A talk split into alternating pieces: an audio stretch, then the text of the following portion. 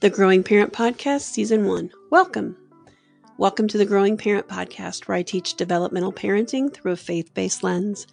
I will share effective parenting practices and provide tips and techniques for birth to five year olds. I hold a bachelor's degree in child and family development, and I bring 17 years of experience to you. Not only am I an experienced practitioner, but my husband and I have three children. You can expect weekly podcasts to help you and your child stay on track. You will feel encouraged, supported, and reassured. You can find me at thegrowingparent.net, on Facebook at The Growing Parent, and on Instagram, Marla McBride, The Growing Parent. Feel free to message me or send me a DM. The Growing Parent Podcast, Season 1, Episode 5 Is My Baby on Track? Five and a half to eight months. It's the question that lingers in every parent's mind at one time or another. Is my baby on track? Welcome to our episode five in our series on development. There are four areas of development cognitive, language, motor, and social emotional development. Passing through these domains is a mix of naturally wired development paired with experiences a parent provides their child. Think of a baby as a plant. A plant will grow with soil, light, and water, but a plant that is placed in fertilized, high quality soil, the right amount of sun and water will flourish. When a child is fed nutritious food, is given love, abundant and high quality attention, when they're read to, they're bonded to a parent, and needs are met positively and responsively, they flourish as well. We will talk about the natural God designed typical developmental progression from three and a half to five and a half months. It is perfectly normal to deviate from this range by a few weeks. If the deviation continues over a period of time or milestones are being are not being achieved um, consistently, please talk with your pediatrician about your child's development. In order to monitor their progress, there's a downloadable checklist at the in the show notes. Five and a half to eight months. Here are the skills to be encouraged. Language. Turn to respond to their name. Um, your uh, baby's going to look for mama, daddy when they hear names.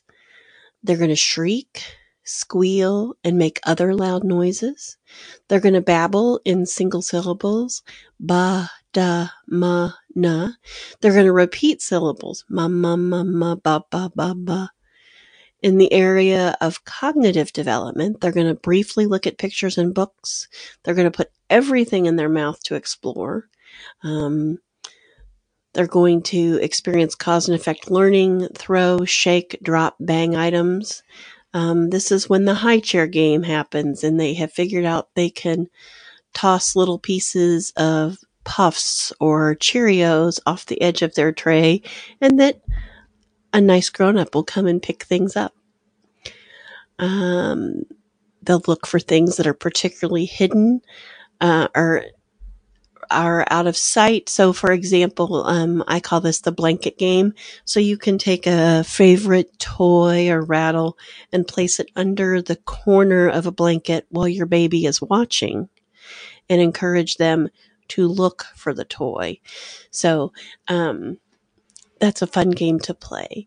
They'll show curiosity as they constantly explore their surroundings and they'll begin to reach into containers to get objects in the area of social emotional development, they'll get upset when mom or dad leave the room. They'll play simple games like peekaboo.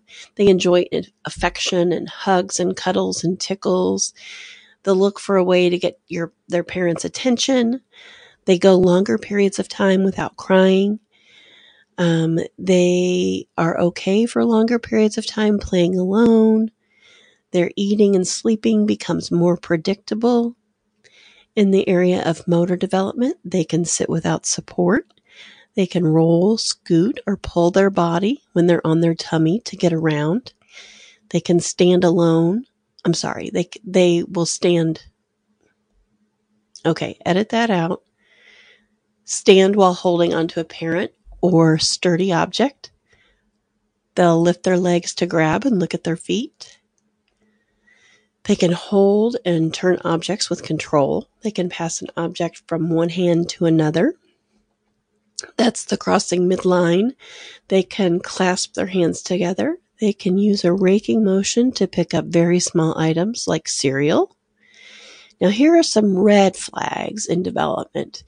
Um, this is for four to seven months. If these things are not happening, they're things you really need to talk to your pediatrician about. So if your baby seems very stiff or tight um, in the muscles, um, that's called hypertonia. And if they seem very floppy, very soft and squishy like a rag doll, that's called hypotonia. And those are things that you need to discuss with your doctor. If their head still flops back and forth or around when their body's pulled to a sitting position, um, or by five months they still exhibit the head lag, you need to talk to your doctor.